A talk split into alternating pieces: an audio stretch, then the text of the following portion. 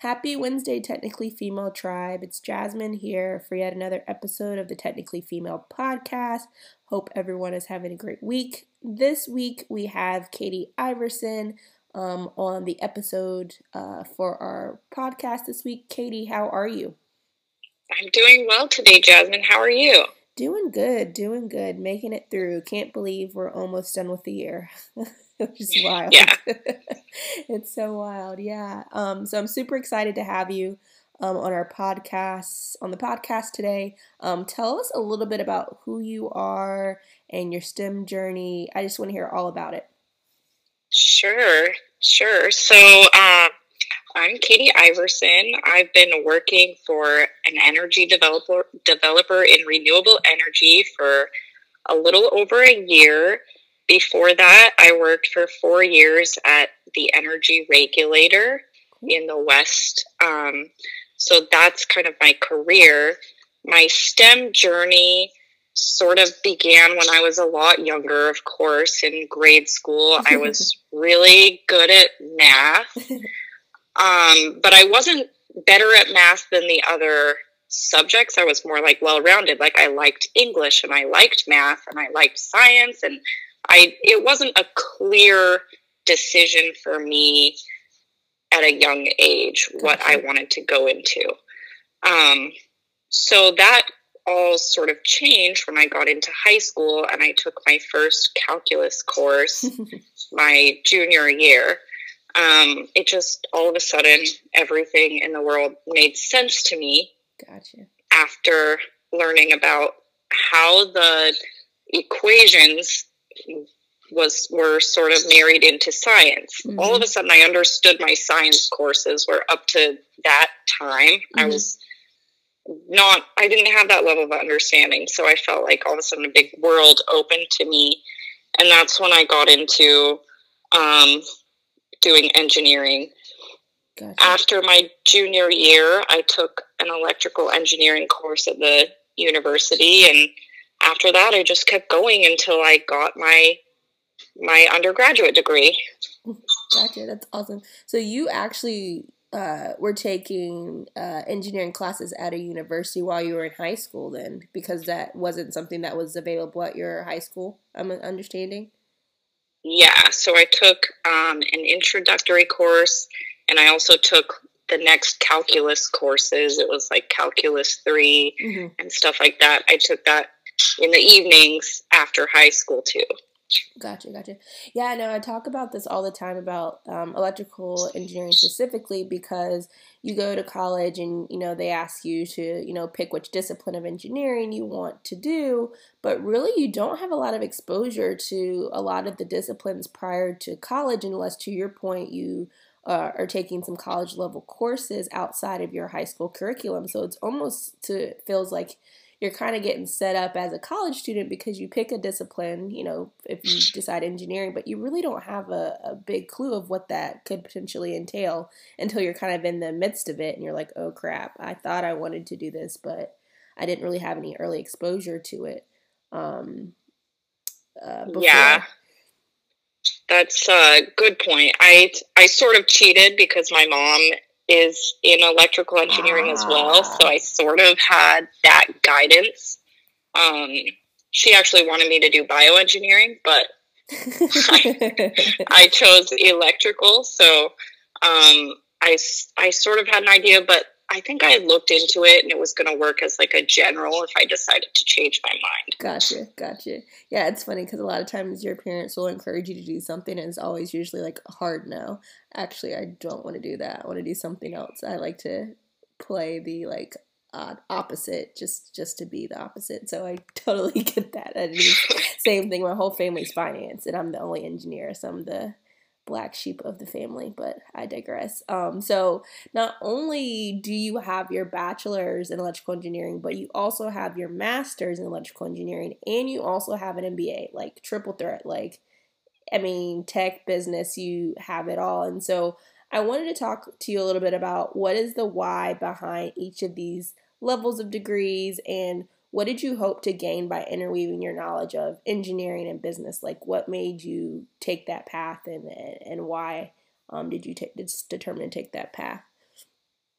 Yeah, um, like I said before, I it wasn't a clear choice for me to go into like math science. Mm-hmm. So when I finished my undergraduate degree, I wanted to explore, you know, the business side. I liked writing, I liked legal things. Like I wanted to explore that. So we had a combined program for a master's in electrical engineering and an MBA. Mm-hmm. And I, at the time, I graduated from the electrical engineering program really fast. So I was like three years out of high school. And I was like, well, might as well, you know, see what else is out there. And while I'm at it, I'll just do a couple more engineering courses. um, I think one of the biggest reasons why I did that was because I felt, you know, like most females might feel that I wasn't going to be taken seriously if something came up that was um, business related. So that's one of the biggest reasons why I wanted to do the MBA because, like, if something came up related to management mm-hmm. or finances, I didn't want to be told, like, well, you just have an engineering degree, you don't know right. what you don't understand this. Mm-hmm, mm-hmm. And so getting that piece of paper was kind of like, I do understand this. I have the education for this. Mm-hmm. And I wanted to be, um, I wanted to have a bit of an edge, you know? Mm-hmm. No, I totally get it. yeah. Same thing for me, actually. So I did an EE and an MBA, and everyone's like, like, a lot of times people get so confused by that. They're like, I don't understand. Like, why would you do tech and then business? And to your point, like you never want to be out of a conversation um, about a potential role or or about a manager role because they're like, well, you only she only understands tech, right? Like she doesn't understand balance sheets, she doesn't understand how the business operates or uh, operating costs or operating expenses. She doesn't understand like the building blocks, fundamentals. So I think sometimes a lot of people think, oh, she got the MBA for the company, and it's very refreshing to hear that you got the MBA for you. Um, it had nothing to do with everyone else, but just to kind of show your capacity to understand um, various things. And I think that's something that's not really encouraged. Was that something that was encouraged to you to kind of get both, or what kind of was the defining factor where you're like, yeah, I need to get both engineering and MBA? Was there something? No, yeah. nobody, nobody encouraged me to do that at yeah. the time. Um, I think it was just, I was interested in how businesses are run. Mm-hmm. And I, I just wanted to know more about it. Yeah. And it was kind of an easy way for me to do that. Yeah. No, I, I get that. And then, I mean, in engineering, you don't really get any exposure to business courses. Like, I'm even trying to think I maybe took a communication class, like how to present, I guess I'll call it that, in public speaking. Maybe that's a better term. Public speaking class. Um, but outside of that, you don't really learn about that type of stuff. So even if you're an engineer and you want to start your own business, like you're not really given those that fundamental um, knowledge in school on, on how to make that happen with like entrepreneurship um, or anything yeah. like that, which is a uh, huge gap as we're talking this out loud. I'm thinking about it. yeah, definitely. Didn't learn anything about that stuff. Yeah. And electrical engineering in particular, not very many people did that combined program I was talking about with electrical engineering. Gotcha. Um, just because I think probably the type of people who tend to go towards electrical engineering mm-hmm. don't have that interest, but um, so I was one of like the only people who did that. But I think it was really um, super useful. A lot of it others might learn on the job as they advance through their career mm-hmm. And stuff like that. But um, I thought I would be given those opportunities more quickly if mm-hmm. I mm-hmm. picked up the knowledge. Yeah, no, for sure. And too, like no one can steal that from you. Like no one can steal that piece of paper from you. Like it's yours. It's written in stone. It's got your name on it. Hopefully spelled right, because I hate I hate the short stories. We're like, yeah, I did all this work to get this degree. I didn't even spell my name right. So um, no, I I totally get that. And so I want to shift a little bit and talk about. You mentioned that you know, you're one of few in that program doing the E and MBA, but I also want to talk about being one of the few when it comes to being uh, a female. So, being the token female in a classroom or a meeting room or even just a team in general uh, definitely can be an adjustment. Um, and a lot of times it's really uncomfortable depending, you know, who you are um, and your comfort level. And so, what has your experience been like dealing with that? Uh, notion of being a token female and how did you how did you and how do you rise above it yeah, um, it's definitely uncomfortable. So for all the women or men out there, just know mm-hmm. it's definitely uncomfortable almost all the time. Um, how I've like risen above it, probably a couple different ways, and things work with various types of people. Mm-hmm. Um, when I first took my first engineering course, my mom was like, "You need to go sit in the front." so that when you when you look behind you like you won't look behind you and see all those guys but if you sit in the back you'll see that there's like a bunch of guys in front of you mm-hmm. and i was like i was like okay mom like that's what i'll go do because that's what she told me to do mm-hmm. but i actually found that it was easier for me to like you know make alliances with various people mm-hmm. always guys because there were never any never any girls right but various people, you know, making friends with people mm-hmm. and then sitting with them and studying with them. Mm-hmm. And that's kind of um, gone into my career as well. You know, mm-hmm. there are people that you will be like, you know, that's a good guy. Like they, they're funny, you know, it's mm-hmm. fun to talk to them. And that always makes me more comfortable. So, like in a meeting, when one of those people who, you know, you can like kind of have jokes with and right when they're present, you will feel a lot more comfortable. So if you're able to sort of socialize, I mean, you're different genders and like that that makes it so oftentimes you have different interests, but mm-hmm. you can always like find people that you can get along with and that really helps. Um the other thing is just to like not worry about what other people think. Yep. So, like, I have my MBA and I have my master's, but there's so many times where, like, that will not, that will just be like invalid to somebody. Mm-hmm, like, mm-hmm. well, you still don't know. Right. and you just have to not care what other people are going to think mm-hmm. because what they're thinking about you is so often more of a reflection of themselves oh, than yeah. it's of insecurities. you. yeah, especially you know, I mean, certain types you can. That's just a big thing. So like, just don't care what other people think, mm-hmm. and do your best in every situation. Oh yeah, I think that's the the number one thing that has helped me the most. Oh, for sure. And knowing who you are, right? Like knowing at the core, like who you are, what your value is, what you bring to the table, and not allowing other people to kind of paint that story for you.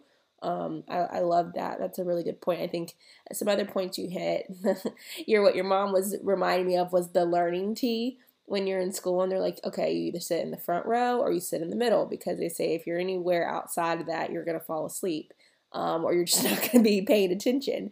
Um, and so it's interesting that your mom said sit in the front so that you don't see the you know the men in front of you. And then I love also the point you mentioned about like aligning yourself to your tribe, like knowing like hand picking when you're in class, like people that you know you're gonna study with, that you know you're gonna do homework with, even if it is uh, initially uncomfortable because most of them may be males. Like you need to have people on your team, right? Like you need to have people that support you, that you support that's going to have your back in, in college and in, in the work uh, time uh, when you start working in your career because you want to have people that you know you can go to that will you know be there there for you um so I, yeah it's so important definitely yeah so important they don't teach you that stuff either like you you i feel like i learned that like through the process i was like okay, like after like a class or two, I was like, okay, I'm in a rhythm. Like, are these people in the same class? No, I gotta pick, find new people. And like, but no one teaches you like to be successful. Like,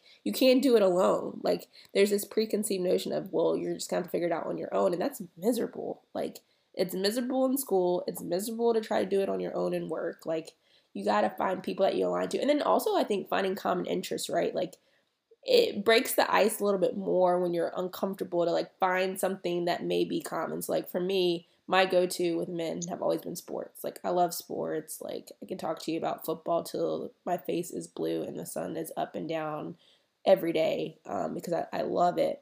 But like I think finding that commonality or common ground, it could be food, right? It doesn't have to be sports. It could be food. It just could be like something that you both find mutually interesting. I think can kind of help break the ice. At least that's what's worked for me. Has that been something that you you found that's worked for you? Yeah, definitely. I'm trying to think of one of the ones that I use a lot. Um, yeah, it, it is usually food. Who doesn't Restaurants, food, food um, electrical engineering, you know, it, it'll also be like nerdy things. Oh, yeah. um, you know, course. like electric cars or solar panels or something. Mm-hmm, mm-hmm. Just things that only you and that other person would understand. Everyone else would probably be like, "You're weird," and it's like, no, it's really cool stuff if you if you get into it. And speaking of uh, a little bit about electrical engineering, renewable energy. Um, that is a huge topic right now, just in not just in the U.S. but in other, you know, globally and climate change and all the things. Um, as we know that they are actually existing. Um, they're not a hoax. Um, so that's getting a lot of attention, and as well as like the positive impact that renewable energy has for us long term. Can you talk a little bit about your passion around renewable energy, like what it stems from, and what you hope the future holds for renewable energy, and kind of give us a like a quick and dirty crash course because some of the tribe may know a little bit about it, but probably most uh, just know it as a buzzword. So I know it's something you're passionate about. Um, so can you let us in a little bit on that? Yeah, um, I absolutely love renewable energy. And the main things right now solar, wind, batteries, and a combination, right? Mm-hmm. So that's kind of like the crash course solar panels, wind turbines, and batteries. Gotcha. Um, it's it's a really exciting industry. Like the people I've worked with are some of the most passionate and brilliant people that I've ever met because it's kind of like a, it feels kind of like a movement mm-hmm, um, mm-hmm. That you're a part of. So, like, I used to work at the regulator and then switching to the renewable energy realm. It's like joining the cool kids. um, I feel I feel really privileged to be there, but um, it's super interesting. It's definitely something that's that's changing the way the energy world works, right? Mm-hmm. And that's really awesome. It's hard to know where it's going to go in the future because mm-hmm. it, I don't think 10 years ago we could have predicted where we are now. Oh, so definitely not. I'm I'm really curious to see what we come up with, especially as like electric vehicles mm-hmm. become more of a thing, like everyone plugging them in, how that's going to work. Mm-hmm. Um, there's just a vast amount of interesting stuff with that. I bet. It's all cutting edge stuff, right? Like, I think that allows you, and correct me if I'm wrong, because I don't know anything about renewable energy besides those three words you just said. I'm like, yeah, yeah, I know what that is, but like, it almost lets you use that uh, lever of like creativity, right? Like, because it's new, it's innovative, it's cutting edge, there's no real full answer to some of these problems, but it allows you to kind of like analyze these issues in a different way. Is that is that fair to say? Yeah, yeah. It's and it's also like a big team thing, like mm. kind of the whole the whole world and the whole industry working together to, you know, like harness the power of the sun and the wind is just it's incredible. That's like mind boggling. Like when you just said that, I'm like, that's a lot of power. Like not like no pun no pun intended, but like that's a lot of like power and responsibility. And how do you? I know this is just uh, another part of that question, but how do you manage that? Like, do you feel pressure from kind of having that like accessibility to like uh, be exposed to those types of things that potentially like impact the world? Like, is that like excite you? Does it stress you out? Like, how do how do you feel about that?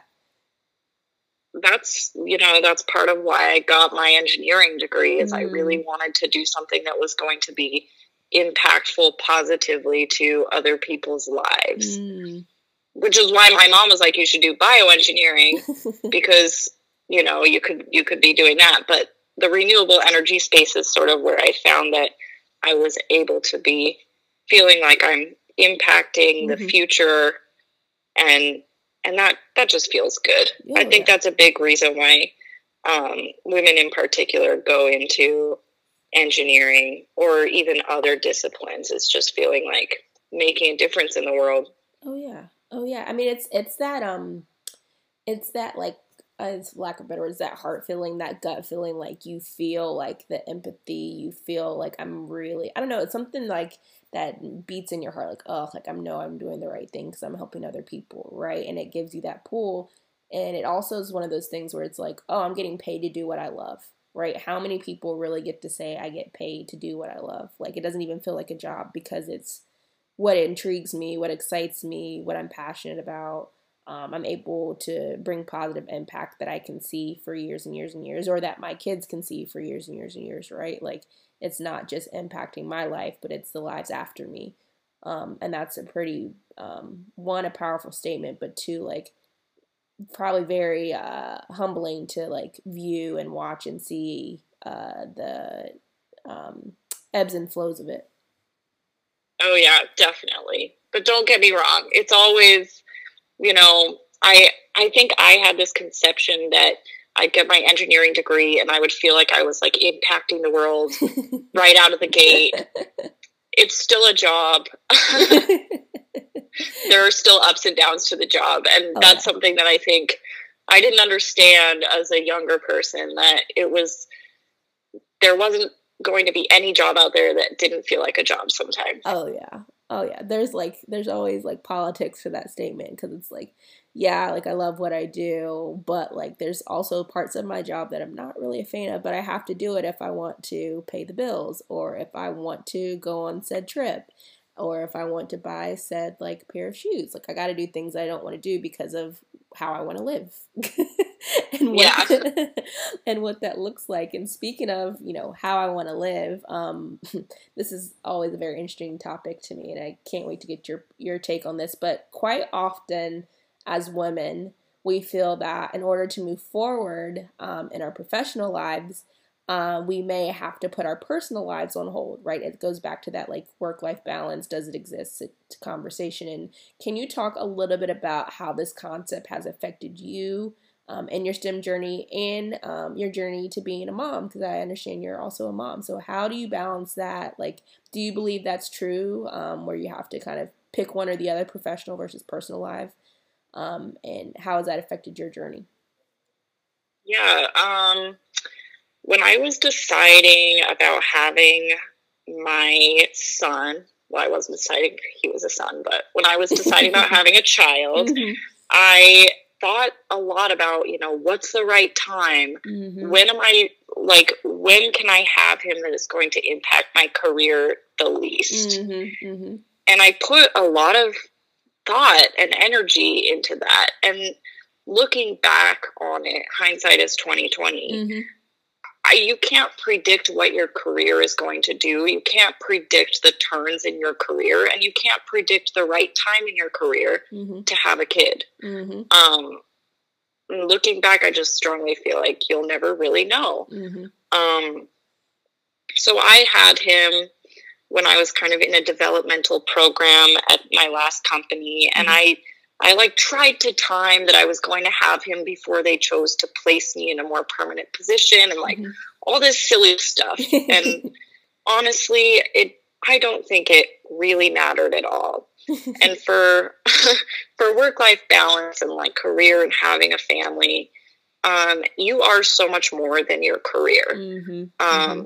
Your life has so many more aspects to it than just your job, your career, your degrees. And you know you you need to live that part of your life. And if it's having a family then that's something that you should do. And it's unfortunate that it can sometimes feel like it's a career versus family situation. Mm-hmm, mm-hmm. but i mean in the end you're more than your career mm-hmm. and you have to sometimes prioritize that over your career. Sometimes you prioritize your career. But I mean, it's just something that you can do both. Mm-hmm. And I think you can do both. And you always think having a kid and introducing like a new baby into this situation is going to be so stressful for me. and it's just, it's really surprising how, as a human, you're able to adapt to those challenges. That's true. Um, you just, you don't even realize it, but you are able to adapt. And it's not easy. That oh, is, that is for certain, but it it is doable. Mm-hmm. And so, I mean, I think that's mostly what I have to say about that. If you're if anyone listening to this is wondering about when is the right time to have a child in my career, there's no way for you to know. can't be a part of your your project plan, right? Like can't can't create a Gantt chart for that. Can't create a timeline. Like it's gonna happen when it's gonna happen. But being prepared with knowing, like to your point, what's important to you at that moment, right? And not not pushing yourself away from it because you feel like, oh, well, although this is important to me, like, so is this, and just making that decision um, of, of what makes the most sense for you. And something else you said really resonated with me. Uh, that was so good. Um, just thinking about that. I don't, I can't, I lost it. Sorry. I lost it, but it was, it was really timely because I think there is a lot of pressure as a woman to say, okay, which one do you want? Okay, this year I want professional. All right, next year I want personal. But if I take a year off for personal, like, can I bounce back professionally? And I feel like this conversation isn't something that a lot of men have to deal with. Some may, but uh, a lot of them probably don't. And it's just, I was talking to someone kind of about this, and they're like, yeah, I have way more respect for women because just seeing it on my own team where I had a female who, you know, may have like went out for whatever and then came back and then like didn't lose her job but like kind of lost her her, her placing because it was like okay we had someone to like cover for you while you were gone and you almost feel you could can kind of feel lost. Uh, depending yeah. Depending. definitely. Coming back from um, maternity leave or or any kind of leave like that especially when you're coming back and you your life is essentially very different than it was when you left mm-hmm. is a little bit shocking. I bet. I I bet. So yeah, I think you you hit the nail on the head. It's like knowing what's best for you, making the best decision for you, and and prioritizing it, and not feeling like, well, it's not in my plan. Um, because sometimes the things that aren't in your plan tend to make your life a hundred times better, even more than you ever would imagine right? But if you kind of stick to, oh, well, it's not like exactly what I wanted, so like, no, it's got to stick in this kind of cookie cutter box. Um, you may miss out on something really awesome. So I'm glad that you um, prioritize that in your life because now you have, I'm sure, a really awesome son. yeah, and you have to remind yourself too that like you don't owe your life to your employer. Mm. And I think sometimes we get a little confused about that. Like we think too much about our job and our career. Mm-hmm. And we don't owe postponing having these things outside our job mm. to our employer. Yeah. It's a it's a really strange sort of um, dynamic that I see a lot, but it's just something that shouldn't be a thing.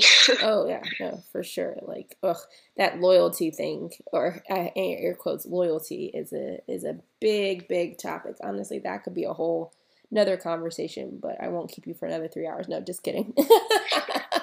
well, this is really awesome. I appreciate um, you, Katie, for providing uh, perspective on your journey and what's important and finding your passion and how you rise above uh, being the token female. And so at the end of every episode, I ask my guests to provide a word to the wise, which can be a word, a statement, a poem, a quote, whatever you uh, desire, um, just something to leave uh, to empower the tribe for this week. So, Katie, what is your word to the wise? My word to the wise for everyone to keep in mind this week is you do you. I love it. Three words. You do you. I love it. It's funny. My friends and I are like, you do you, boo. Do you, boo. Like, it's all on you. Now, I love that. And I think that kind of goes around the premise of like I'm assuming, and correct me, like be yourself. Like you can only control you. Yep.